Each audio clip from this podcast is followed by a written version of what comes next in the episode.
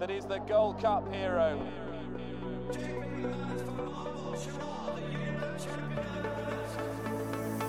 Two of the most admirable chasers you could possibly wish to see.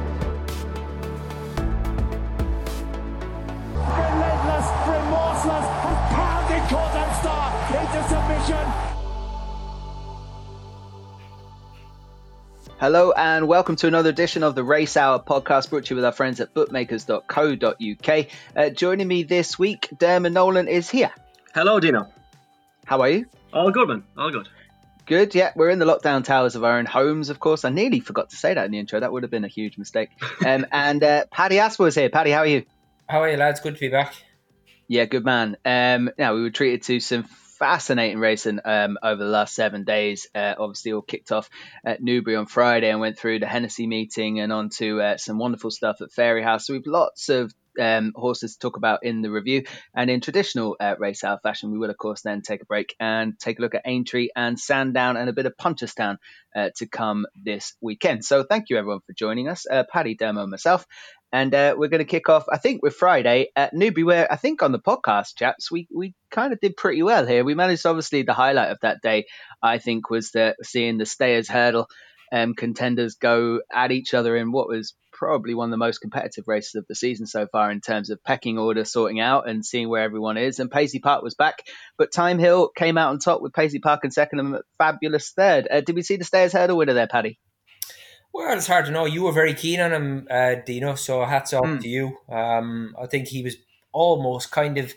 I won't say the forgotten horse, but you know, because the Hobbsy team have been a little bit slow to get into gear, he probably had gone under the radar ever so slightly, but travelled by far the best horse, travelled far better than Paisley Park. I mean, Yeah. one thing he did was find for pressure was Paisley Park. I think he's a far better horse if he if he's not hitting the front. He he, he runs a far truer and uh, straightforward race, but you know he went down fighting by a length and a half. But you know he, he did have to give Thyme Hill three pound, but I don't think that was the difference. I think obviously it just didn't work out really because how many times did he jump fences? Thyme Hill Never. did it? Have they not popped him over a fence? No, because they they kind of took the view that there's some of the other ones from the Albert Bartlett would be heading fences, like Monkhouse. We, sorry, Monkfish. We've seen uh, go out this week. Uh, latest exhibition has gone jumping. Uh, Fury Road can't be far away from from that, and they've just decided to to aim at this Stayers division, especially with the doubts over Paisley. So Yeah. that's why. Yeah, no, fair shout then. But no, that was a good effort because I mean he is still only a six year old Thyme Hill, but Mm. He got the job done quite nicely. I thought Mac Fabulous ran his race without ever actually looking like he was going to win. Um, it was a good race. I enjoyed it. Now, to be honest, I mean I was very very surprised that they stood at the tapes for as long as they did. Uh, yeah, that was strange. you know. But I, th- I think by the time they passed the winning post first time, they actually got rolling, and it turned out to be a reasonable race. And there was one or two you could say didn't show up. Sam Spinner and uh, Lisnagar Oscar was was disappointing, but take absolutely nothing away from the winner.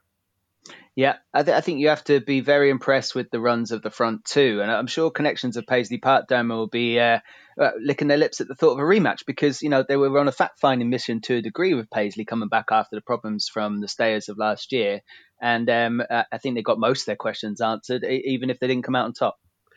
Uh, yeah, but I think there's far more upside with uh, with Thyme Hill still. Um, I mean, Paisley Park, we we got that old line from the uh, connections that they were much happier this year than they were last year, but they made no sound before Cheltenham last year that anything was wrong. So Yeah. like, it's kind of very hard to to gauge that. There's no doubt the horse had an issue on the day in the Stayers hurdle.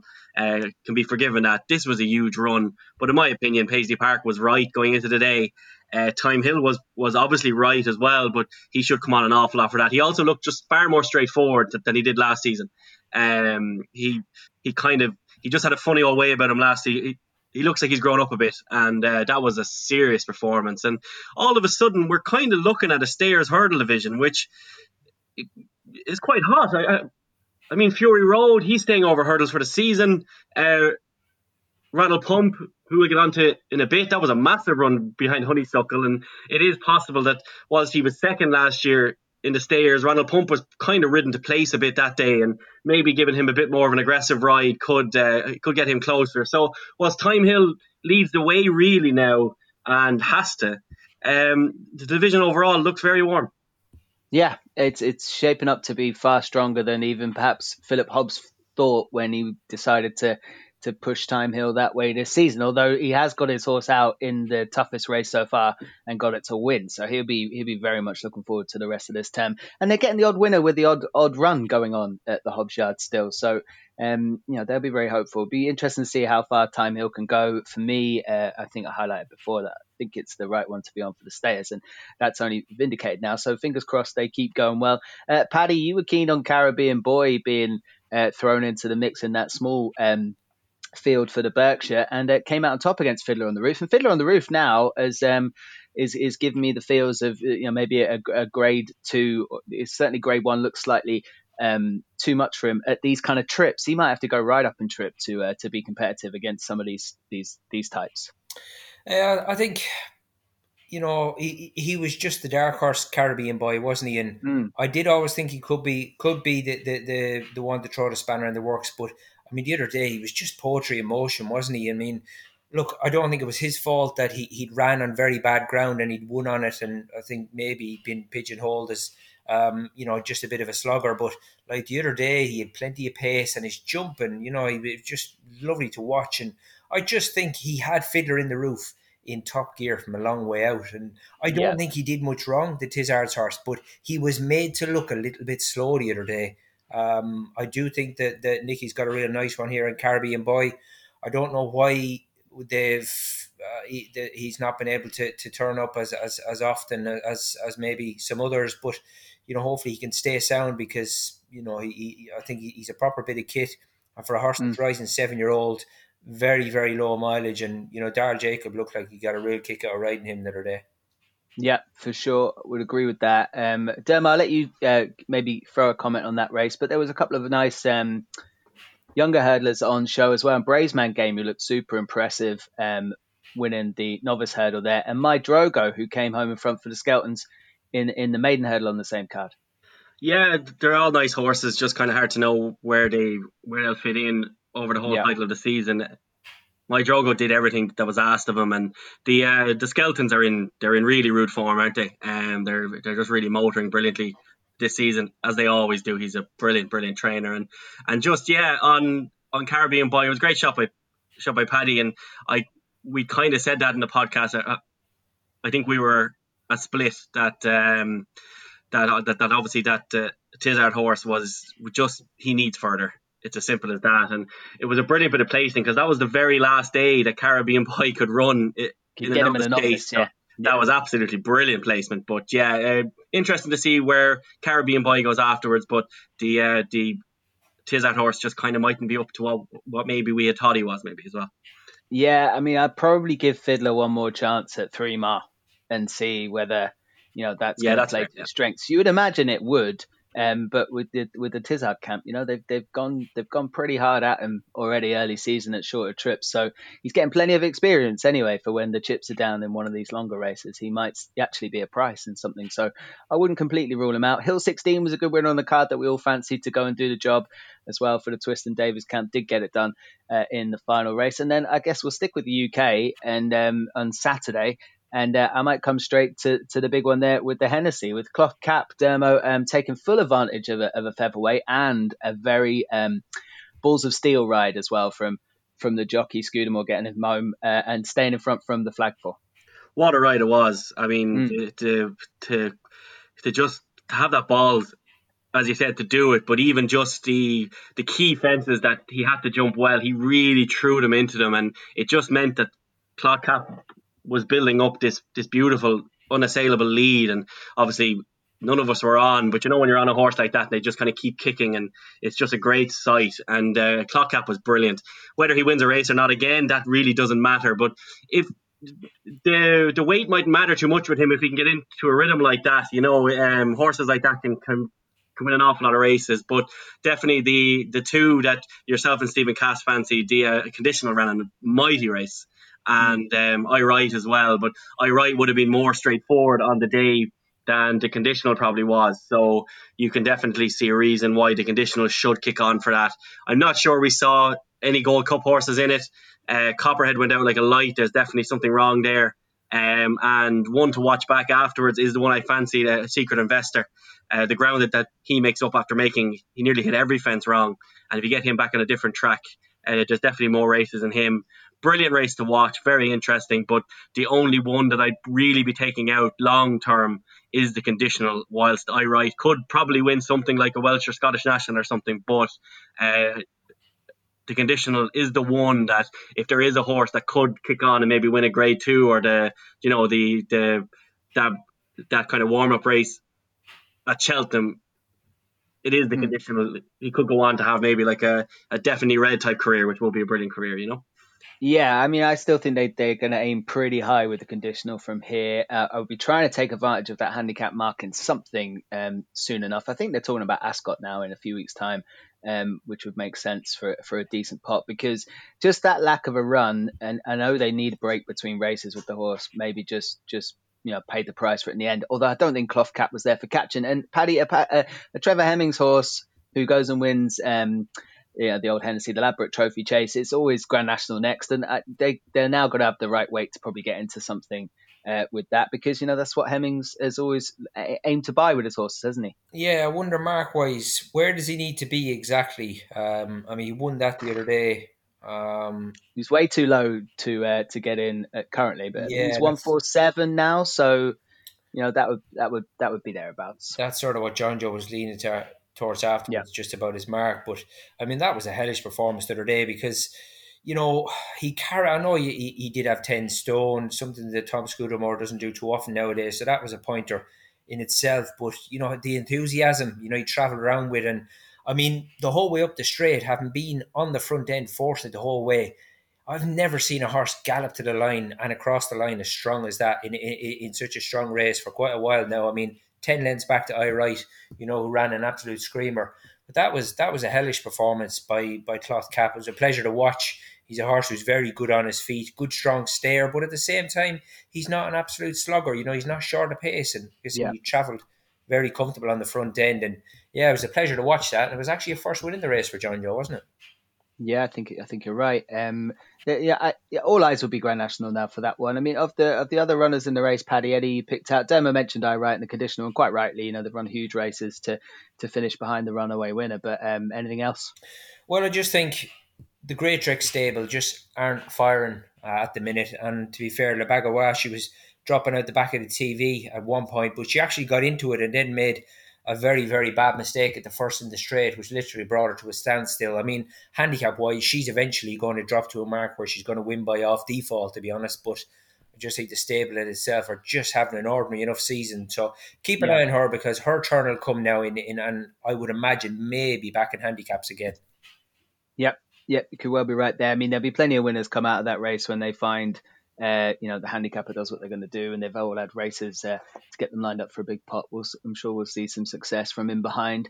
Um, there was a, it was a few near misses on on the Saturday actually for previous podcast mentions. Uh, Flash the Steel, you were pretty keen on Dermo and talked yourself out of. You managed to win the uh, the handicap hurdle. Next Destination was a winner on that card. Um, and the King of May, who I think everyone was keen on the podcast last week, just ran into uh, Zanza, who was a really nice winner in the finale on the card for Richard Johnson and Philip Hobbs. So, I mean, we might talk about one other runner from the UK before we, we discuss some of the great stuff that happened in Ireland, and that's Epatante. Uh, Paddy, um, there was a bit of uh, madness in the race. if you remember the jockey getting dumped in the hurdle at the at the first one, and uh, had to had to manoeuvre a little bit, but uh, Aidan Coleman uh, got the job done with ease in the end. Yeah, I mean, look, uh, at least it happened very very early in the race, and I mean, once Sorayal actually had to go and make his own run, and I thought they went, you know, a reasonable enough gallop, but yeah. very, very impressed with, with Epatante. And I think probably the most thing you got to watch, lads, is, you know, you had uh, Mick Fitz was saying, obviously, he watches the School of Morning still down there with Henderson's, and, you know, says this horse jumps like a champion hurdler. And you see some of the hmm. pictures. Mm. I mean, honestly, her knees, you, you literally can't see her two front feet at a hurdle tucks them up, but is it isn't coming a millimeter higher than what she needs to. She's just hmm. fantastic, so quick and so neat.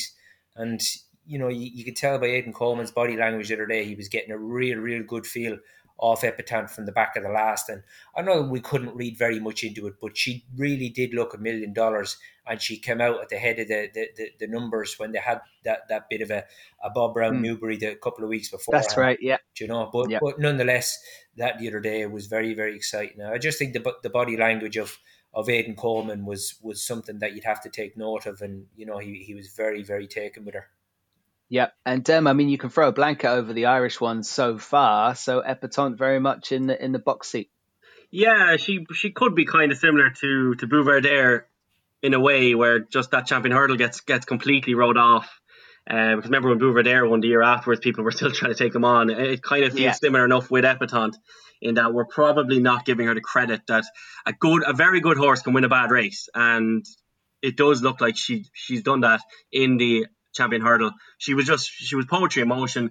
How she went off, the price she went off, I just will never figure yeah. it out. Uh, especially with those owners, it just seems absolutely crazy that JP would let Epatante go off in a race like that. But she was just she was brilliant. The the race was madness, but she is most certainly the the one still to beat in the champion hurdle yeah, the Irish champion's gonna yeah maybe she, will be watching that with interest. There at least connections will anyway uh, to see what is likely to come out of Ireland and take her on uh, come March time. Um, let's talk about Ireland Dermo and uh, there's a there's well potentially a, a Triumph hurdle horse at the uh, Elliott Yard with uh, Zanahiyr.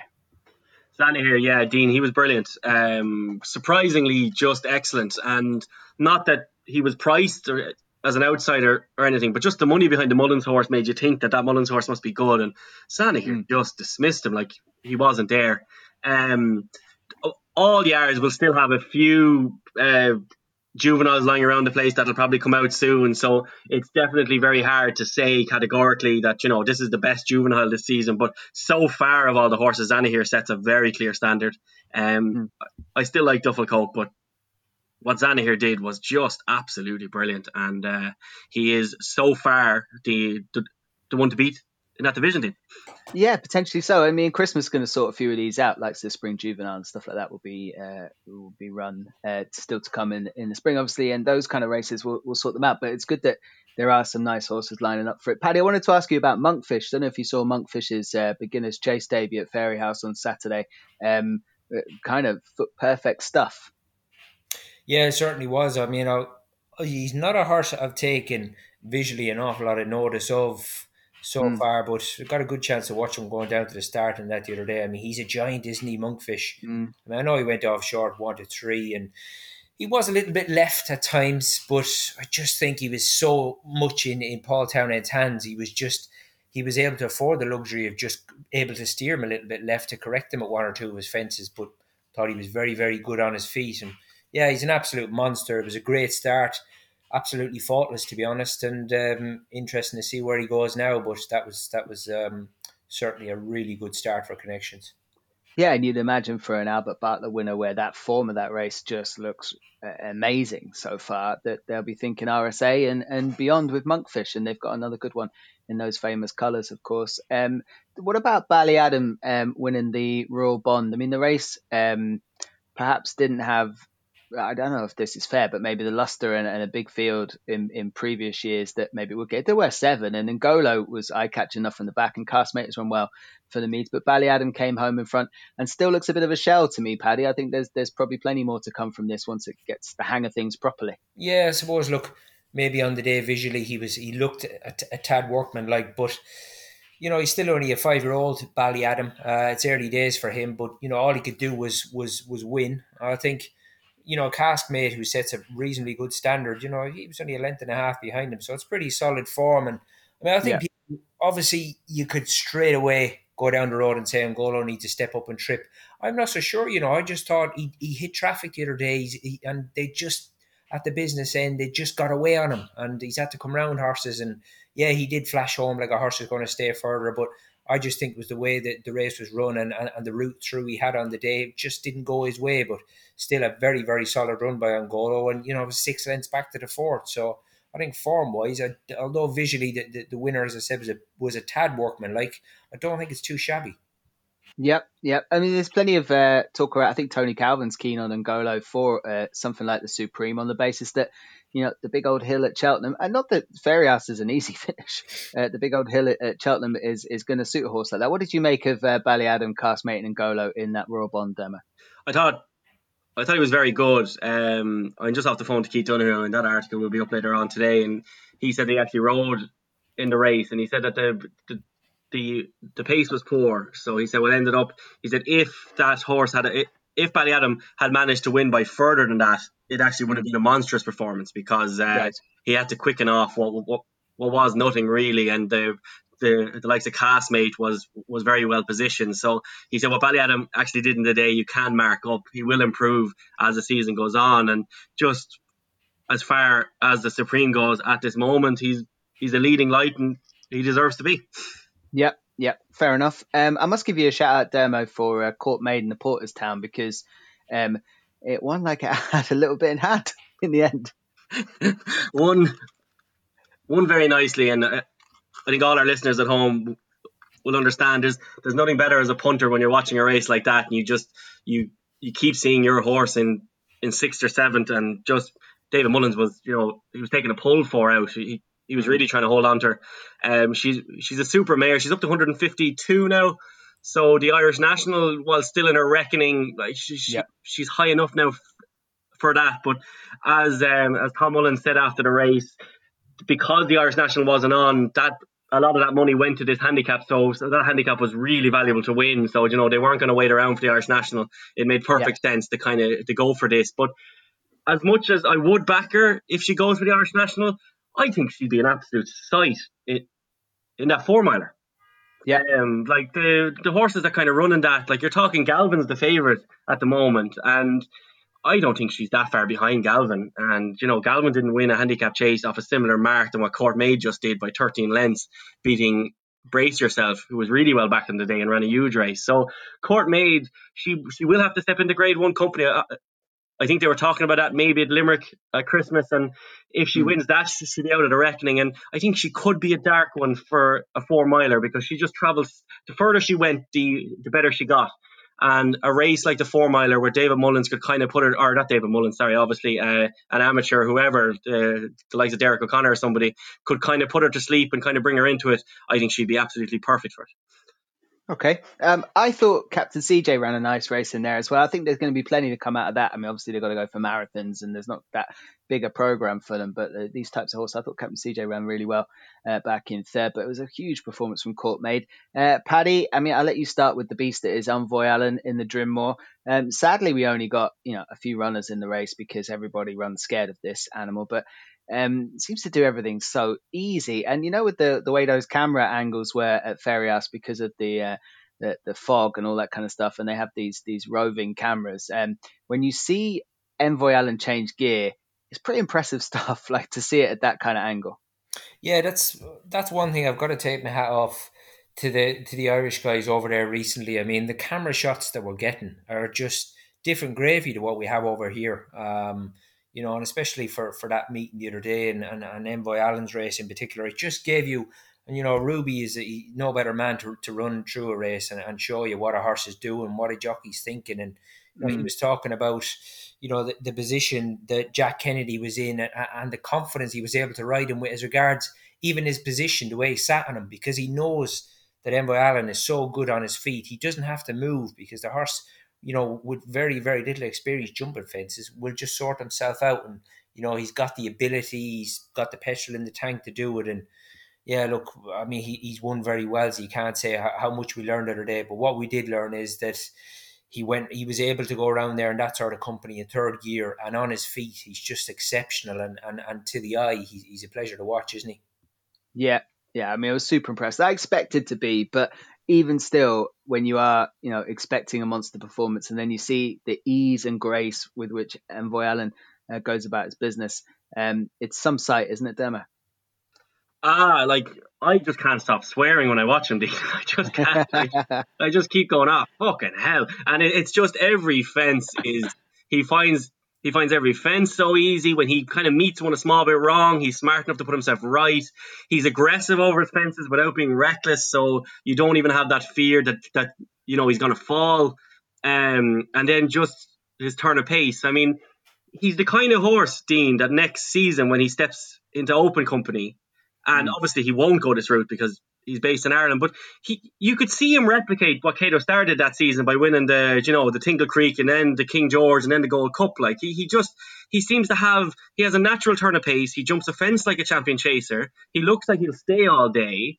Um, he does everything so easy that Keith Donoghue and Gordon Elliott keep saying that they have no idea how good this horse is. That like Keith said in his piece this week that he worked the horse last week and it was to get the horse like properly fit and to really work him.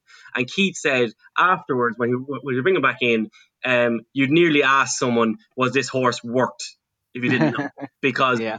there's not a puff of air from him. He just does everything so easy that they're all saying at home that he's he's achieved a massively high level of form so far, but they have no idea whether or not um, how high that, that, that this horse can go. And we'll only find that out when he goes into open company. But he's starting to look like like I'd love to see him against Shishkin, but I think he'd he, he, he'd kick any horse in training out of the way. And I just think he's he's an absolute superstar. And that's not a big statement to make, but he's just brilliant to have. He's great for racing, and we should be getting a bit of a marketing campaign behind this horse now because he's he's exactly what every sport needs, and every sport needs uh, a Leo Messi or a, a Roger Federer to to really bring a horse uh, a sport to the to the main point. And having someone like Envoy Allen is just huge for horse racing. He's just poetry in motion, and uh, it's just massive. And I just every time I watch him, I'm absolutely delighted. You'll never be able to get involved with him really because of his prices, but he's Hmm. just he's a superstar. You'd imagine one more run before uh, Cheltenham demo, wouldn't you? Yeah, yeah. You'd imagine so, and then um, obviously he'll go to Punchestown, but I'd love to see them kind of maybe tilt him at I don't know a champion chase at Punchestown or a, a Punchestown Gold Cup. They won't, and you'd understand why, but you'd love to see maybe what you know what Nicky Henderson always does with his his best two mile chaser. He tends to step them up into open company at uh, at Sandown like he's done with Altior, Hmm. etc. Um, and Sprinter Sacre, and I'd love to see Envoy Allen do do something similar, but you'd completely understand why. Uh, why Gordon Yeah, would kind of want to mind him. Yeah, they won't need to do. I mean, like, what is he six? So it'd be seven next. It'd be seven next year, and then it'd be eight going into a Gold Cup, providing everything goes well up to that point. Then it can be nine going for the the repeat. Like Yeah. that's that's not the worst career trajectory to go for. It looks like it's all in front of uh, Envoy Allen. Now the honey honeysuckle, obviously sponsored by the Race Hour, um, uh, not officially, is um Not yet. was was yeah exactly was the was the winner of the Hatton's Grace again, and I got the impression, um, Dema, that you know that yeah, I think it's pretty fair to say she wasn't one hundred percent fully fit, but she still um used all her class, and uh, I think she actually jumped a little bit better this time than, than perhaps I've seen in the past to to put away some good horses as she should have done. Yeah, she has a she's she has a brilliant turn of foot. Like you know, she's she's she's the only horse in it that was kind of proven over two miles, and um and two and a half miles really. Like the the rest of them are are three milers. And I thought what Rachel Blackmore did brilliant was after two outs, she used that that turn of foot to kind of kick away from them. But saying that. Honeysuckle wins her races like this anyway. It- It was only this race last year where she, where she obliterated him, and that was because that race was terrible. Um, If she'd had a run as well going into it, hadn't she? I think. yeah, but like, Yeah. but she's she idled at the end, and that's what she does. She did it in the mayor's hurdle. I'm convinced that if Ronald Pump had got to her, she would have went on again anyway. Um, and it's just it's what she does, and she's just brilliant. She's just an absolute superstar. Um, and those owners had another mare out the weekend as well. They they just they don't seem to be able to not buy a very good mare, which is a lovely habit to have. And um, and this this one honeysuckle, she's she's the queen of them all, and. He, Benie Des Dieux or no Benie Des Dieux, Dean. Um, I she she wins the mayor's hurdle again if if she's right. if that's the way they go, yeah. I mean, I get the impression that they're going to stick to the the the format they went last year, which means Irish champion hurdle, and I wouldn't fancy her in that at all against the likes of a Saint Roi and stuff like that over two miles. So um, we may still get a price on her for the mare's hurdle after that. Possibly, but I suppose if Benny did the the bet to do at this current moment, just to cover yourself off for everything, is the Benie Des Dieux and Honeysuckle d- doubles. So Benie Des Dieux for the mare's chase and Honeysuckle for the the hurdle, because if they do split, uh, you're not going to get anywhere near the the prices that you're currently getting. You know. Yeah, and I imagine that is what they're going to end up doing. Uh, Paddy, talk to me about Honeysuckle. I thought Rachel was very clever Uh, Derma mentioned the spot in the race where she kind of went to use the pace to put the race to bed, and that was about two out, and, and, and it took that one move to kind of just make sure she'd get the job done. Yeah, she you know she was just that second, but she was going with her choke out, and I mean really the mare has, has taken Rachel there um, before she wanted, you'd imagine, but nonetheless she yeah. had to get going for home. There's no doubt, but. I mean, if you look at, you know, the other day saying, oh, she, she, she only only just held on, Ronald Pump was flashing home. Her last three races, Darver Star beat him half a length. Benie Des Dieux, half a length. And then the other day, Ronald Pump, half a length. Yeah. She, she's getting a bit older. She's getting a bit cuter. And, and therefore, she'll, she'll stay around a bit longer. She'll last. I mean, there was two or three occasions last year. In that race last year, Bacardys, she won by nine lengths. Prior to that, easy game, 11 lengths. But, yeah. you know, generally, she is getting to the to the sort of stage in her career now where it's the bare minimum, which for us it's good because she's going to be around a good bit longer, hopefully. Um, but no, that was a good effort the other day. Massive run by Ronald Pump. He didn't half find his gear from from the back of the last. Very very strong run. Um, but you know, I think if they'd have gone on and round the bend, he probably still wouldn't have got past the mare. Um, but yeah. R- real nice comeback. Very very happy.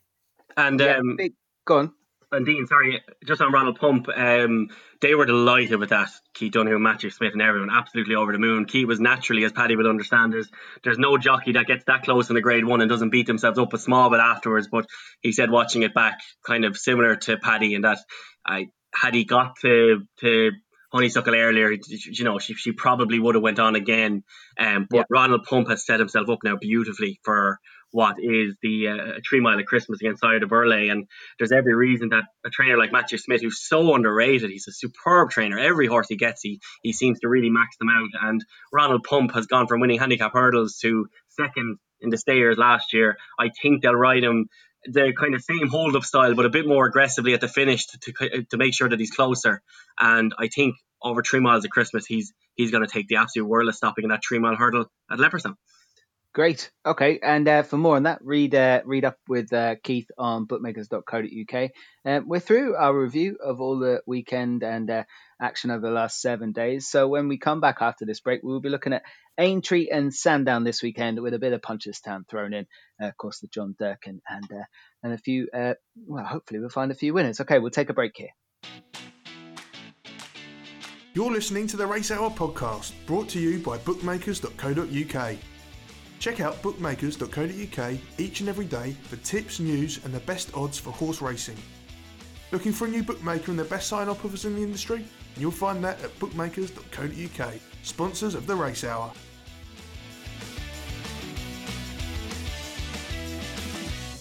Hello and welcome back to the Race Hour, brought to you with our friends at bookmakers.co.uk. It's Paddy Aspel, Dermot Nolan, and myself, Dean Ryan. Uh, we're moving on now onto um, action from Aintree and Sandown over the weekend. Uh, we're going to kick off with the the three mile, two furlong Becher, of course, at Aintree at 1.30. Uh, Kimberlite Candy, we're hoping to go uh, one place better than last year and heads the market at the moment. Le Breuil is in there and jocked up for Ben Pauling. Kielan Woods has got a pretty handy ride there in that race. Um, we're not certain of the, the final field yet, Paddy, but uh, this is a race that always uh, opens the eyes for what's to come, isn't it? It's great to see that the national fence is getting jumped.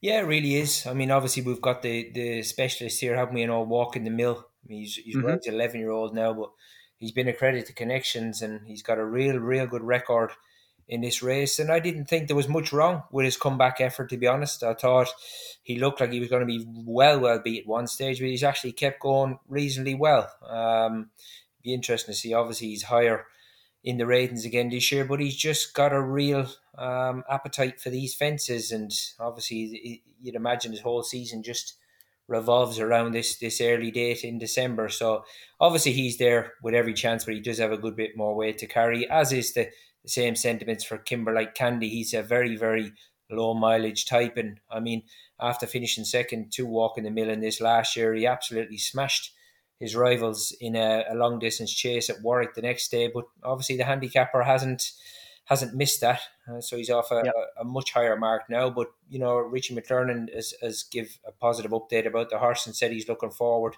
to riding him. Um, I just thought maybe you had to maybe try and look for a little bit of value, maybe something that was uh, a little less exposed over these fences, uh, more so than anything. I thought maybe one I might take a chance at at a price was Coo Star Sivola for Nick yep. Williams. He, he's a yard who they've having a, been having a bit more look lately. Very, very capable yard this. Um, and unfortunately, they've not been having a great time of late. But they had a winner, I think, down at Taunton the other day, and a horse who looks like he'll go in again. But Coo Star Sivola, although comfortably held on his return run, he's going to have a lovely racing weight here of 10 stone 4. And I thought maybe he was one to throw into the mix here. But it's all about having a bit of luck on the day. But that said, I don't think it's going to be a massive field. See whoever stands their ground, really. Um, but I thought maybe him at a big price, Coo Star Sivola down the bottom, just to maybe reward each way punters. Okay, one for Nick Williams there with Coo Star Sivola. Um, Dermo, what did you make of the race? I mean, there's plenty of old favourites in here, and of course the one-two from last year. Um, solving it now uh, looks trickier than it might be on the day, but have a go. Um, yeah, this this is a race where I think you just split this into two columns, and you have the horses that are going for the Grand National, like uh, Kimberlite Candy. I don't think it would be in his interest to win this race because he's on a mark of 153. I don't think he'd want to be a whole lot higher going into the, the Grand National. Mm. He'd be a horse that I would fancy to go very well in the Grand National. He, he stays, he loves these fences, and I just think he, he really could kind of trap around. And whilst obviously we, we'll all be cheering for uh, for Tiger Roll, um, Kimberlite Candy could could go very well. Le Breuil of 141, he, he, should be getting into a national. Really, you'd think. Um, and whilst he's good? I'm not sure how good this horse is. I like who um, Q-Star Savola as well at the prices, uh, but just that, that that horse hasn't shown form now in a long time. But as Paddy said, if he did bounce back, my good God, he'd be very interesting. But um, I'm going to stick with the old boy Walk In The Mill. Um, I prefer to be on a horse for this race that is definitely targeted at it.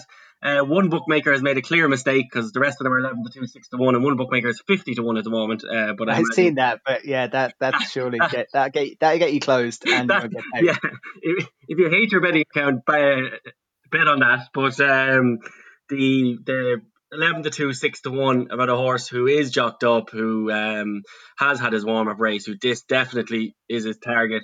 He's seven pounds higher than last year, but he'd be one of the only ones I think that that will definitely be aimed at it. Like I think the the likes of um, Ramses de Teillee and Coo Star Sivola are other ones that it will be in their interest to kind of win this, but kind of walk in the mill just with his experience around here, how much that he loves the fences. Um, I don't think the mark will affect him all that much. He's seven pounds higher, but it's I think course experience completely preempts any weight increase. And um, walk in the mill would be one of my more confidence selections for the weekend for a horse who will probably do all his winning on this day and then kind of we'll see him next year again. Okay. Um, there were two I wanted to to mention in the race. Uh, Give me a copper, who is obviously very good, fresh. Won that Badger Ales uh, chase last year, coming in fresh. Uh, then let the side down after that. Ascot, we didn't see Give Me a Copper again. I think the 146 uh, mark, we're going to get to run off around 10 stone 13 if Yala Enki runs also uh, in the Paul Nicholls camp. Give Me a Copper must be must be interesting for races like this, especially fresh as a highlight.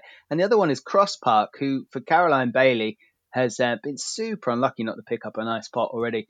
Uh, this time, running behind Present Man and Step Back at Chepstow and Sandown, respectively. And that one must have a good chance of around 10 stone 12.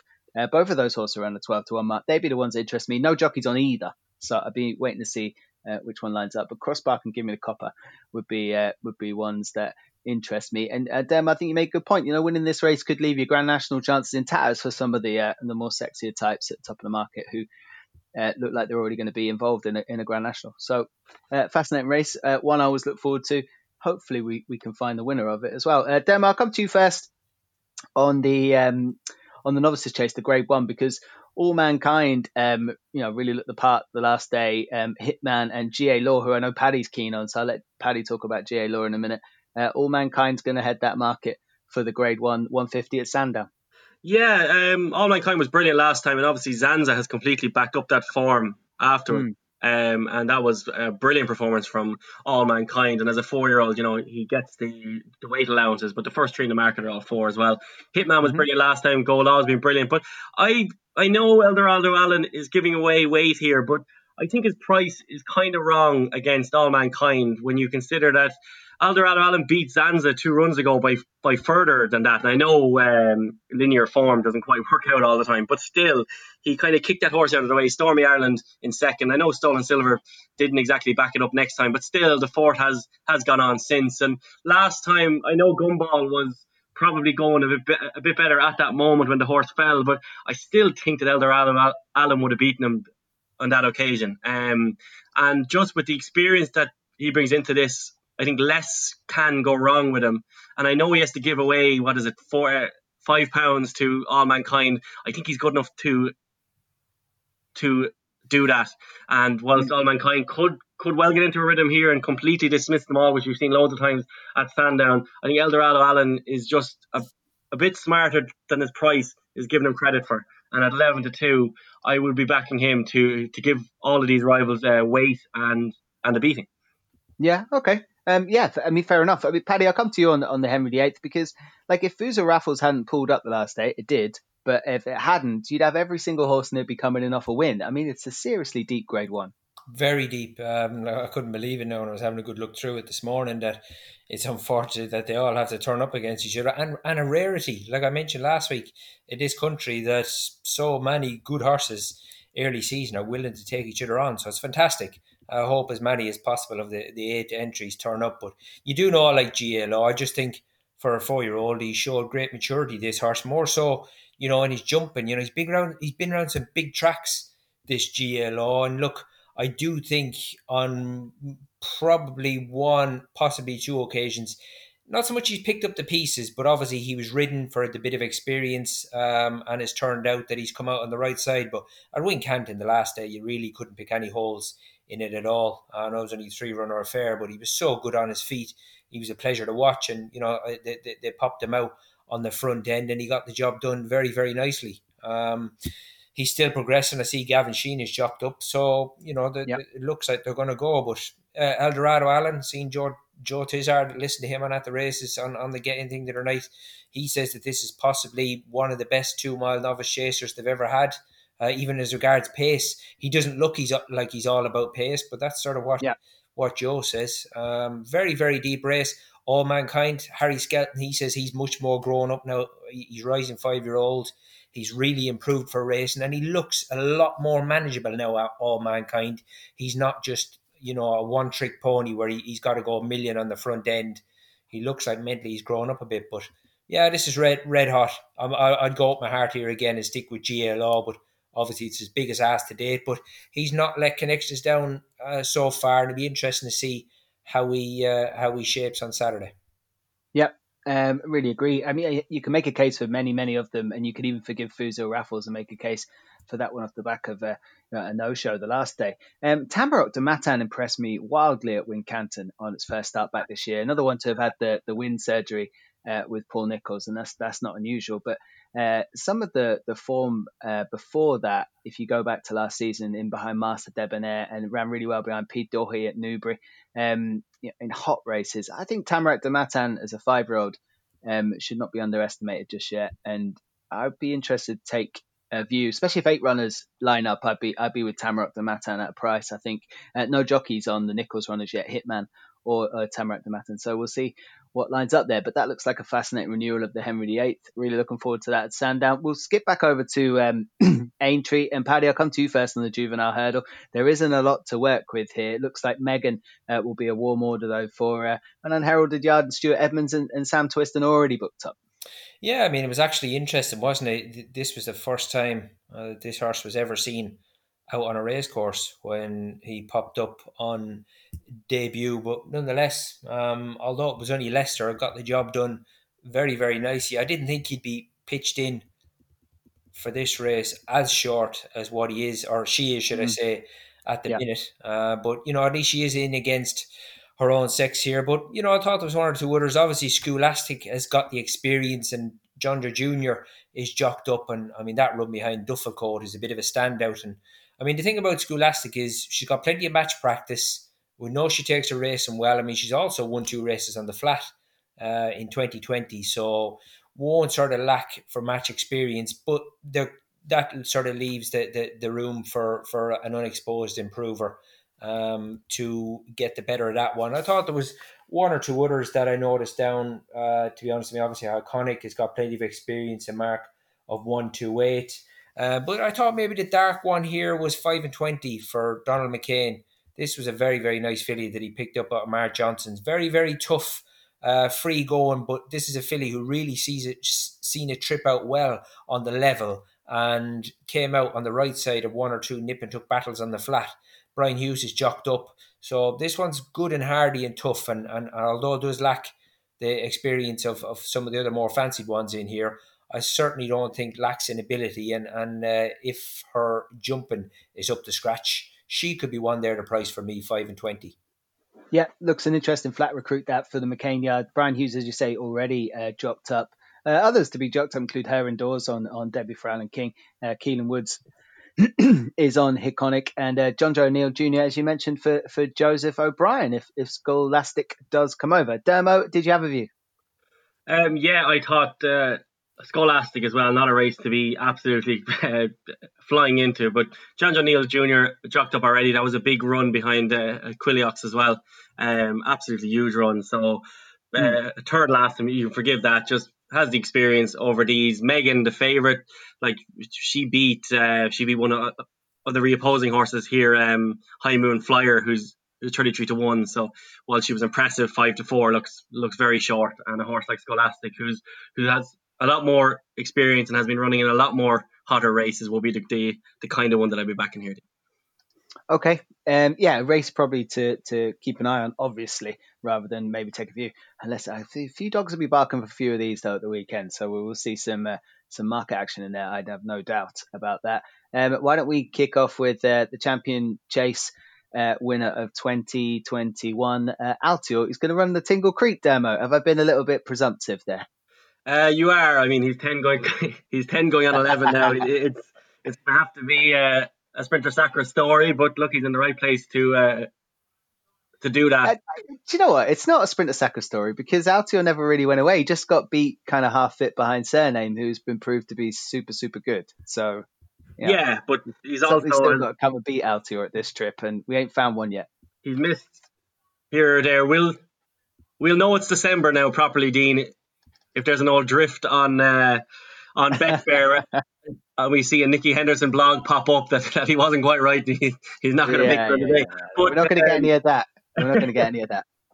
Altior's missed a bit, but look, he's still the the best horse in the race. Um, I would not dare back against him. But if the field turns up like it is now, and it's kind of good to soft ground, uh, the without market here w- will be very interesting. This would be a cracking uh, betting heat if Altior wasn't there. Um, mm. And uh, Rouge Vif would be one that I'd be backing in the without market. I, I just think, uh, as has been pointed out by Paddy and Stephen Cass on this podcast in the past, that this horse needs better ground to jump out of. If the kind of good to soft, which is there at the moment, uh, holds up, um, and I'm not getting into any weather predictions, so we'll uh, we'll wait and find out. If it does hold up, I think Rouge Vif would be the best in the without market. Um, I'm not convinced on Greaneteen and uh, Politologue. I think he'll be slowly but surely trained uh, back towards Cheltenham once again. So Rouge he's coming into this absolutely hard fit, and uh, he'd be the one to kind of to chase home Altior. I just think there's too many question marks over Altior to back him, but he's too much quality to back against him. So I'm happy to kind of to set out the the main marketing. Yeah, okay. I mean, Demo, you make a great point in that we take Altior out this race, it'd be some betting heat because uh, they're a fascinating bunch in behind, but they are in behind for a reason, Paddy. Yeah, exactly. I mean, it's four to one to field, isn't it? After after Altior, mm. but um, and like Dermo says there, you, you would imagine they've got the foot pack at the ready for Altior sore foot, won't they, during the week to, to, see if they can get a bit more value out of them. Um, but, yeah, it's it's always interesting how, how, how the market plays out, but this is red hot to be honest, and interesting to see. I mean, um, there's only three not jocked up my end, um, so hopefully we're going to have a reasonable field. To be honest, um, Rouge Vif, I am a fan of. Um, obviously, I hope the ground stays pretty reasonable for him. Gavin Sheehan is jocked up, and as we, we have seen, Harry Skelton is going to be reunited again with with Politologue, who he's got a he's got a good record with. Um, Esprit Du Large, it's just not happened for him. I think since he fell in. Um, he fell last year behind, put the kettle on. I think he, the the poor devil, his jumping has just really taken a knock, and it's not happened for him since. Even the other day, he was he was better, but nowhere near. Yeah. Uh, you know, he won on this card last year. He looked very progressive, but I think the wheels have, have yet to go back on that job. Mm-hmm. But yeah, I think it's just trying to find a bit of value in behind Altior and Rouge might be it for me, but I, I think he's a very very solid favourite. Please God as long as the, the, the, the foot pack isn't produced and he turns up, um, it's it's it's Altior's to, to to win this again for me. Yeah, uh, I'm hoping to see um, the the usual Altior uh, demolition job, and then it will look like it's going to go wrong towards the last, and then Altior just put kick the turbos in because that's what Altior does, and I'd, I'd love to see that. I don't also think that he's too over race to be uh, to be the, the the main player in in the champion chase this year, and I think connections um, what they are saying at the minute is that you know the horse is frightening everyone over his fences, and that's that's always that's always a good sign uh, with them. But I mean, Greaneteen, a good winner of the Haldon Cup, Politologue, obviously a champion chase winner now itself. Rouge Vif, brewing up a storm is entered, although not jocked up. First Flow is remarkably jocked up with David Bass after beating Amoola Gold in that handicap uh, just two weeks ago. So I think that's an interesting bit of placement from Kim Bailey. And you mentioned um, Esprit Du Large and Castle Grace. Uh, Paddy is also lined up in there. Hopefully they all turn up because that'll give Altior uh, something to do properly. Uh, you'd hope a few of them won't run scared, and they shouldn't do at this stage. So uh, a fascinating renewal of the Betfair Tingle Creek. That's at Sandown 225. Uh, back over to Aintree. Uh, Dermot, I can only start with you because one of your favourite horses in the world is running, and it's Santini. Jerry McGrath is going to get the ride in the Many Clouds chase. Uh, yeah, Jeremy, Jeremiah McGrath getting the right obviously wouldn't concern anybody as it shouldn't. He's a fine jockey, but as well as that, he's won on Santini before as well. So it's uh, yep. that's that's all good. If he turns up on the day and he's eleven to eight, again, I'm just scared of an old Unibet blog coming out and something being wrong with Santini. That's that's why I, I wouldn't uh, I wouldn't get involved too early. But um, Santini at eleven to eight, he he's just like it's a cracking price. He's had his kind of whatever his day out with the stars at at Newbury, um, and in my mind, he should have been targeted at something uh, something a bit kind of better earlier on in the season. But still, this is a grade two. It's there to be won. His comeback run last season wasn't fantastic, but it was a bit earlier than this. I'd say there's a lot more work gone into him. And Native River, Frodon, Al Dancer, Lakeview Lad, none of these horses can hold uh, a candle to him. Um, 11 to 8, if he was anything like that on the day, I would be all over him. Um, as good as Native River is, um, he's been he's been waning of the last few years. Secret Investor got far too close to him last year. Um, he could be hard fit for this and he could pose a bit of a problem. But Santini, you're talking about a proper Gold Cup contender, a horse who, with a few more strides last year, would have won that Gold Cup, in, in my opinion. And um, I just think he, he should be far too good for this lot team. Yeah, I'm I'm very surprised we're not seeing odds on about Santini because Native River, Paddy will attest to this, needs those blinkers to go back on again, I'd imagine, to fire fit the first uh, time up. And they kind of shot the shot the gates out by doing it when it beat Black Corton last year, and then just did enough with them on when it beat Secret Investor. So uh, not seeing them here. Um, assuming what I can see is that there'll be no blinkers on Native River. I wouldn't think uh, he'll be on his A game now at 10 years old, rising 11. Frodon should set this up ideally for a horse like Santini, which will really help. Uh, Al Dancer was going to go for a handicap somewhere else. Can't see that um, lining up here. Uh, Lakeview Lad, Manila Celebration, Pim, who let the side down just last week in the rehearsal chase, and uh, and Keeper Hill. Um, Santini should be odds on. That's my view, Paddy. Yeah, he's a class horse in the race, isn't he? Um, I mean, he's rated. It's not like he's an absolute mile clear on ratings. I mean, Frodon is one six nine, um, but you know he's ultra talented, isn't he, Santini? I do think he's got a little bit of a soft underbelly um, for me, but you know, very very talented. There's no doubt. Have you heard any chat that they're not going to put the blinkers on Native River? I I just don't see them here. They'd be here, wouldn't they? Or do we have to wait for the the decks? They had them on the last two runs last year, and you were keen, Paddy, to say that you know the, when they do do it, it's going to work, and it worked and then they just carried on. Then we yeah, never see them again after February. They they won't appear in the thing on, until they do decks. Um, but yeah, obviously they put them in in this race last year. But then obviously because Might Bite went very early, mm. it was like I always said, it, it, it was a waste of a bullet because he, he didn't need them. Um, but there's no doubt they certainly did sharpen them up. I mean, I think they were they're probably three years too late with them, um, but nonetheless, yeah, um, nonetheless they, they certainly did help him. And you know, obviously he runs this track well, Native River. Uh, Manila Celebration, he's a horse who's got plenty to do with the weights, But this is a horse for a 10 year old who absolutely loves it round Aintree. He's been a real flag bearer for Katie Price. So he'd be absolutely no back number, but I would say just to pick up a bit of small money. So keep him in mind for each way. But I'm hoping that Santini just sort of is fit and ready to go. And, and, and like Dermo says, there's no there's no blog worries, and he doesn't uh, he doesn't stand on the same nail as Altior, and that he turns up because if he does take a bit of beating here, I would hope. Yeah, I would think so. Uh, uh we're gonna have to coin that phrase, the blog worries. I think. Um, yeah, yeah. Waiting for, the, waiting for, the blog worries to come out. Um, yeah. So uh, the, that's the many clouds chase. Uh, Santini currently 11.08, 5 to 2 native river. Uh, 7 to 2 seems the best around for Frodon. And it's hard to know uh, which ones the other ones would take him on. It could be two or three runners uh, in that race at Aintree. On Saturday, that's at 2.40. Why don't we move back over to um, Sandown? Um, we've got the um, the London National Handicap Chase Class 2 over another marathon trip on the day, of course. And uh, well, fascinating race this. A couple of these dual entered in the Becher likes of uh, Give Me a Copper and Cross Park, who I'd be keen on again here, um, Paddy, as I mentioned them over there. And Pobbles Bay, who uh, had a bit of a soft unseat a couple of weeks ago, uh, ran on without the jockey. Uh, Stephen Castle like that, that's always a positive um, to, to, go and to go and win the contest. So Paddy, I'll come to you first on the on the on the London National. Yeah, um, like you say, that's where your man's got the other entry, isn't it? Give me a copper, but he's not chucked up at either entry. He's got eleven stone not yet, here as well. Um, so you don't really know. Um, um, the horse I fancy is Cloudy Glen. He's only yep. seven year old, but similar story again. No jockey down. Whether whether that can mean anything yet, I don't know. But I don't think if he has he's got an injury. Oh no, that's, that's further down the line. He's, he's in the Western National.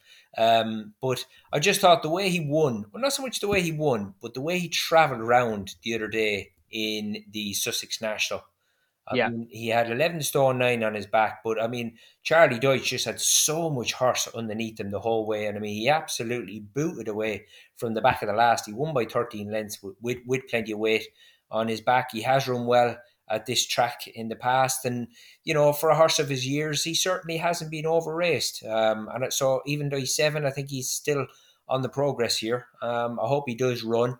I think this is right up his street. He has proved he's a good weight carrier here. And I mean, just looking down to the rest of them, I think it'll be a well run race. I think Jersey Beans in there. He he should go from the front. Um, we've got you, oh, Shanroe Santos. He's very frustrating of late, but he loves it around here, Shanroe Santos. And if he doesn't tail himself off, if he's anywhere near in the mix by the time they've popped the railway fences, one thing's for sure is once he gets turned in and he sees he's heading for the stables, he'll come up that hill, Shanroe Santos, that's for sure. So um, he's probably one more for the in running punters if he if if he's within a couple of acres of them turning in. But now for me, I'll be with Venetia's Cloudy Glen here. Okay, Cloudy Glen, the, the right favourite according to Paddy. I mean that performance of Fontwell was was very uh, taking, and Venetia Jade, it's their time of year. Obviously, Dermo, would you be rowing in with the favourite as well? Uh, no, I quite like uh, Deise Aba if he runs here, uh, this is a horse that that uh, was discussed uh, plenty in the podcast on the lead up to uh, Cheltenham last year, and he actually beat uh, Cloudy Glen last year by three and a half lengths. Doesn't come off that um, all that much worse at the weights on this yeah. occasion, and after that run was a brilliant fifth in the uh, Kim Muir behind uh, Milan Native, and that that Kim Muir, I, I mean, Cloth Cap finished behind him that day, and you know you got the the likes of Le Breuil finished behind him that day as well. So that was a huge run. I just don't think that he enjoyed the hill all that much, and uh, he might have actually even wanted further in the end. So three mile five here. If he does run, the Hobbs horses are are showing a bit more light, obviously, than than they were. And um, he was very disappointed at Haydock there two weeks ago, where just didn't seem to run his race. And a couple of Hobbs's horses are doing this because Deise Aba would definitely be on my list for that race. And if they do run, and that's a sign of them being in good order, um, or they can't work out exactly what happened at Haydock, then you'd give him a squeak. You'd have to. That's it, and that that also screamed uh, of a certain kind of warm up to to mm. to to this potentially, and as well as that, he was far from the only horse that day who who couldn't go on, on those uh, those conditions. Um, yeah. An awful lot pulled up throughout throughout the whole day. It was horrific conditions there, and when you look through this horse, um, he won at Sandown on soft last year, won a Catterick on on good to soft. Uh, most of his running and wins are on kind of soft or better. So the heavy ground could simply have caught him out on that occasion. There's no guarantee that he will turn up, but if he does, I think he's an absolutely cracking bet for something like this this season. He's only seven. He's off a mark of 140. He's definitely still improving. And uh, is one to follow for this. But if he doesn't run, he's one to follow next time out anyway. Yeah, I think there's a big staying pot in that horse this season too. I'd echo that. Uh, Philip Hobbs' is Deise Aba in the three o'clock at Sandown, and Paddy likes uh, Cloudy Glen to back up that Fontwell uh, national win, uh, which was three weeks ago. Um, so that's the Sandown three o'clock. Okay, Derma, you go first on the uh, Sefton. Um, I know it's a race that you, will enjoy. Um, not easy to solve though. Oh God, no, no. This the, uh, this is much worse than the uh, than the Becher because they're all kind of uh, of a similar enough ability. The one I'd love to see running at Dean is Might Bite. Um, yeah. I just think he could go off a big price on the day, and like that was that was a that was a good showing last time behind uh, Regal Encore. He looked like he was really starting to get back into the fun of things. The the cross country experiment didn't quite work out, but he looked finally like he was really starting to get back into the mode of uh, mad bastard loves loves what he's doing mode, and he's down to a mark of 150 now. Nicky Henderson is persevering with him. He doesn't owe them anything, and off a mark of, of mark of 150 at 20 to one, I would love if that horse did show up here. And then the other one that I thought who's also a big price, uh, but is jocked up, is um, is Dingo Dollar, who's um, who's built for for races like this. Um, he he possibly wants a bit further, but his jumping will will kind of get him away with it. He's um, he's definitely disimproved, but when you look at the likes of of a fifth last year at in the in the Hennessy. Uh, behind the De Rasher Counter, and you kind of go back to his form. He's got some very smart form, and um, a mark of 140 for a horse who is as good as him just looks rather rather light. He had his um his comeback run last time. That was a poor run, but you kind of forgive that. He went off at 11 to 1 and he's a better horse than that. So at 20 to 1 here, the Aintree fences have brought many a horse back to to life again. And this horse, he's only 8 years old and um I've always loved the way that, that, that, he jumps the fence when he does get them right. So Dingo Dollar will be the one who who will be running, it seems, for all intents and purposes. But I think Might Bite could be one of the old warriors this season. We've seen a few of them so far who could just all of a sudden step back into form, you know? Yeah, I'd love to see that. And like you say, Aintree can can light up old boys and uh, Might Bite could be well 150. I mean, if he does run anything like his uh, previous best, he wins, and uh, that would be a good price to do so. So that would be fascinating. The other one I quite liked in the race was Huntsman's Son, who uh, beat Two For Gold on first up back there at Wetherby and thought was ultra impressive. But the handicapper took serious note of it, up to 148 from 139. Uh, Kielan Woods is dropped up for Alex Hales, and um, uh, rightly it's uh, somewhere near the top of the market. Modus is the favourite there, though, with Jonjo O'Neill Jr. booked up for Paul Nicholls. Uh, the Sefton, Paddy?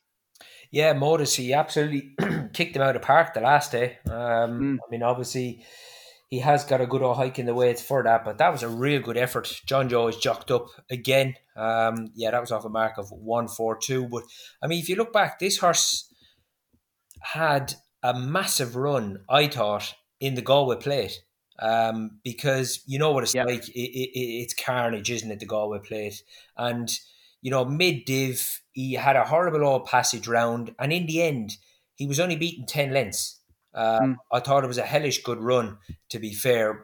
Just looking at the way the race panned out, and to be fair, he backed that up the last day, and uh, that, that was a good effort. But he has got more to do. There was one or two others I liked here. I thought it looked like there was a few quid around for Alan King, senior citizen. He's only a seven year old. Tom Tom Bellamy, who's riding stacks of winners for Alan King. Now he's really starting to look in the mould of Choc Thornton, uh, Tom Bellamy, not just because he wears the red gloves, but you know he looks like he's pulled his old jerks up a bit. Very, very smart, tidy rider, and he's having a lot more look for the yard of late than uh, uh, than what Tom Cannon is. Wouldn't mm-hmm. surprise me. I did say last year that I thought Thingy had had the job there unofficially, but I think if things keep going the way they are, that could be Alan King's first jockey next year. That's just mm-hmm. a bit of a side note, but he's a lad who's riding with plenty of confidence. Yeah, and like I say, he is jocked up on senior citizen, lovely racing weight, 10 stone 5. He could be a horse who's still on the improve, just his sixth start over fences. Okay. Uh, big shout for senior citizen. Tom Bellamy is dropped up for Alan King. And of course, Modus, who did kick them all out the way at Aintree last day. That looked a strong race as well. Jonjo O'Neill Junior keeps the ride there for Paul Nicholls. Um, that's the Sefton. I mean, it's a fascinating card at Aintree when you get to go back over these uh, national fences. Is always really good to watch. There is another race we're going to catch up with um, on Saturday, which is the um, the listed handicap hurdle at Sandown. If anyone was listening to the podcast um, last weekend when Nicholson was dropped up, uh, you heard all you needed to know from Stephen Cass that this is a horse to keep on side. Olly Murphy has Nicholson entered up in this listed race, uh, currently around 10 to 1. And rather than repeat his homework, um, yeah, it, it's, it's a horse fancy to go places this season. So Nicholson would be interested in there. And do we give Solo another chance there, Nolan? Um, Solo wasn't a horse that I'm absolutely was ever cracked about anyway. Um, and a mark of 147. Look, he could be seriously seriously well handicapped. I, I wouldn't put anyone particularly off him, but I'm just not sure how good a horse he actually is. And uh, the one I quite fancy here is uh, Benson of 127. I mean, when you watch back that run last year on the 1st of February at Sandown um, on heavy ground, but he's won on good to firm and, and good to soft uh, this season. He was 6 6 to 1. It just seemed a mental entry to put him in against uh, Stan in the uh, contenders hurdle, like like to, to, to step him out of novice company. But he came to the last with every chance, travelling so well. And then he just unseated the rider, uh, sorry, uh, two out. But he was travelling so well. It was absolutely crazy for a 6 6 to 1 shot. And I just noted him afterwards. And his run at Kempton in February, he went out like a light. He's had a wind surgery since, and he's had two quite enough runs at Hereford. Um, he won them both, but obviously uh, the the pace both times wasn't great, and he he won his maiden hurdle by half a length, beating Caddy Hill, who he wouldn't be writing home about. And then last time won by half a length again to a distant place, but again was kind of had to be shuffled along. A race like this where the pace is going to be crazy, and this horse who's crazy himself can't properly think about kind of running out and everything else. He has bags of ability as he's shown. I mean, to get that close at that point to Kazakhstan um, shows an awful lot. And a 10 to 1 Benson of a mark of 127, he could be the best handicapped horse in training. But it's up to this horse whether or not he feels like he fancies doing it. So of course there's there's massive risks involved. But the yard themselves, Dr. Richard Newlands, he's having a great time of it as well. I mean, he's had two winners now over the last two weeks in a whole host of places. So it's very interesting that, that Benson comes back to Sandown where he's ran a huge race in a better race than this before. And he runs here off 127 um, I just think he's he's he's thrown in potentially. He could run out, but at a, a ten to one of 127 deal, I think he's a cracking bet. Yeah, great case made. Uh, Benson for Dermo is jocked up with David Bass uh, for Dr. Richard Newland in that 335 at Sandown. Paddy.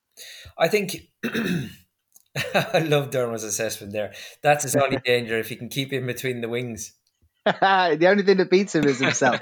They're the ones. They're the ones you want to back. Uh, yeah, they are definitely. um, but the one thing Dermot makes a great point in the fact that this is going to be a well-run race. Now, if you watch Mister Coffee the last day, he was very, very hot by the time he got to the start. They set off very, very steady. He was rank keen. I mean, far too keen. Fair play to Nico. He managed to keep the anchor down on him. And even in bad ground, around a stiff track, he still managed to get the job done. Obviously, he, he's a bit like the horse Dino talks about Benson. He can be his own worst enemy, but serious engine in there with Mr. Coffee. And in handicaps, he's still operating off a very reasonable mark. And if the race is going to be run to suit where it wasn't the last day and he still managed to win, um, I think Mr. Coffee, he's a very, very talented horse. Okay, Mr. Coffee then would be uh, your selection there, Paddy, and uh, and I'm going to throw Nicholson into the mix. And there's going to be supporters out there for you know previous Cheltenham Festival winner Eglantine Du Seuil, and of course Solo, who is still on the retrieval mission after getting that ridiculous rating uh, when winning the Adonis, and uh, and then running down the field in the Triumph, and then running behind Sceau Royal at Wincanton this time. So uh, questions to be answered there. Fascinating race to wrap up proceedings at Sandown on Saturday. Should we talk about the John Durkan at Punchestown? Uh, we don't know exactly what's going to line up uh, Dermo, but it looks hot. I mean, there's 11 there at the minute. I'm assuming 11 won't run, but like Savalaho, Battleoverdoyen, Shotgun Poussoir, Chris's Dream, Le Richebourg, Melon, Min, Mortal, Samcro, Tornado Flyer, and Tout Est Permis. Looks it looks an absolute cracker. Um, at Cork, though, as well, you have the big uh, the Hilly Way Chase there as well. So a lot yeah. of these are entered that as well. The one thing I will never figure out is why the Hilly Chase has to be on this weekend. Uh, yeah, why why we cannot have horses go for the Tingle Creek and put this on in two weeks' time, so that let's say Castle Grace Paddy does go for the Tingle Creek, something goes wrong, he's able to to run in this race then afterwards. I, I just don't understand why a two mile chase, which we don't have loads of them, why why this this weekend just can't be moved um to a different one. It just makes no sense to me at all from a fixture planning point of view. But, but, but that's a separate point, obviously. Um, runners, it's impossible to know who's who's actually going. Um, the one I'd be backing for this is uh, Battleoverdoyen. If he runs, I thought it was a monstrous performance last time when when all Gordon's Elliott's horses were were needing their runs. He he rather kicked Samcro out of the way on that occasion and and beat a race fit horse of um of Willie Mullins in easy game as well, who himself was impressive before that when beating uh, the storyteller. So Battleoverdoyen's form franks up. And um, they've also figured out this horse that was he's massive. He doesn't want to to be a stayer. So I think Battleoverdoyen could be a decent price for that. Um, and just to move on to to, to the other races, Dean. Um, just hmm. uh, on Saturday at um, at Navan in the in the 108, which is the handicap hurdle, uh, three and a half miles. Uh, I think the Bosses Oscar is a cracking bet um, of 137. He doesn't go up at all for that run last time. He was a massive eye catcher, as we all know, at Cheltenham in the Martin Pipe. To to come from where he came from, Dean, and to lose by three and three quarters lengths, as you know, was a monstrous. And uh, yeah. uh, to win last time when all of Gordon Elliott's horses were were needing their run, and he runs of, of 137. I think he'll win this if he runs. I think he'll finish fourth or fifth in the Pertemps trial, and then I think he'll win the Pertemps at at Cheltenham next year as well. And uh, I was delighted on off the ball, Keith Dunn, pretty much gave the exact uh, assessment as that as well. Um, this horse is very good. He's a very good handicapper. He's not a listed class or a, a graded class horse, but uh, the Bosses Oscar in the 108 on Saturday. He's your number eight there. I think he'll be a cracking bet. Lovely. I mean, you, I can't think of the Oscar without re, re, just almost revisiting that whole start at Cheltenham when I realised everything was done up in smoke, and then watching Weave all his way through and, and nearly bring it all back to life. So, uh, yeah, a huge eye catcher, as you say, and uh, probably a big season ahead. Uh, all roads leading to the temps eventually. Uh, Paddy, I mean, it's great that we're going to see these horses out uh, over the weekend nine. It's just hard to know exactly what's going to go where. I'm really excited to see Chacun Pour Soi again, assuming it probably go in the hilly way. Uh, was there any other races you wanted to mention over the weekend before we get to a nap? Uh, well, no, just looking at the at the John Durkan, do you reckon they're yeah. going to cut up badly or not? I'd say so. I mean, a good few of them will turn up at Cork for sure. Yeah. Um, I mean, so, like the Chacun Pour Soi is going to take the shorter trip anyway. Yeah, Gigginstown have got four in it, haven't they? Um, mm-hmm. It'd be interesting to see um, again. I don't know what the issue was with him, but God, he's very, very talented. Um, yeah, good to get him started again. I mean, obviously, Maney's won the last two run-ins, hasn't he? And got such a good record round Punchestown, just incredible. But yeah, very, yeah. very strong lineup. And as I always echo, fantastic that these Irish boys will turn up every weekend and take each other on with these good horses. Yeah, and uh, yeah, I mean, you mentioned that probably one of the more interesting ones to see back in the entries is Le Richebourg, isn't it? Because uh, prior to you know not going at Cheltenham in in 2020, uh, sorry 2019, and then uh, this year, you know, Le Richebourg was on the top of everyone's lips to be you know champion chaser of the future and, and, a proper proper horse. So it'd be good to see that one back for Joseph O'Brien. Okay, let's do naps. Uh, Dermo, why don't you kick us off with your uh, nap of the weekend? if the Bosses Oscar runs, he will be my my nap of the weekend, and if he doesn't run, uh, I will be going with. Um, I'll go for the old boy, uh, Walk the Mill in the uh, Becher Chase. Okay, thank you very much, uh, Paddy. Yeah, unfortunately, my nap for la- for the French first, um, Nicholls never declared him last week, so I had no no nap to run. Um, obviously, this week I really do like this this uh, Mr. Coffee at Sandown. Yeah. But same thing, you know, as long as long as he's declared, he doesn't look to have any other options. But both him and GA Law would be my bets at the weekend. But obviously, we're, we're sort of a little bit of hostage to see what, what gets declared. But I, I would definitely be very strong with the Henderson horse in that listed handicap hurdle if he gets declared. Yeah, Mr. Coffee, that one in the 335 at Sandown on Saturday. Um, I'll be doing the Altior Santini double, hardly inventive, but I think uh, I, I, think they'll both go about their business and do it in good fashion and actually potentially value there. Uh, Tamaroc Du Mathan is the horse I'm definitely going to play if it runs this weekend in that Henry VIII. Uh, certainly, if there's eight runners, I think it's a, a knocking each way bet for Paul Nicholls. Not dropped mm-hmm. up yet, though. As we know, that's the 150. Um, okay, thank you very much, Paddy and Dermo. You've been listening to the Race Hour podcast brought to you with our friends at bookmakers.co.uk. And we'll be back to do it all again next week. Take care.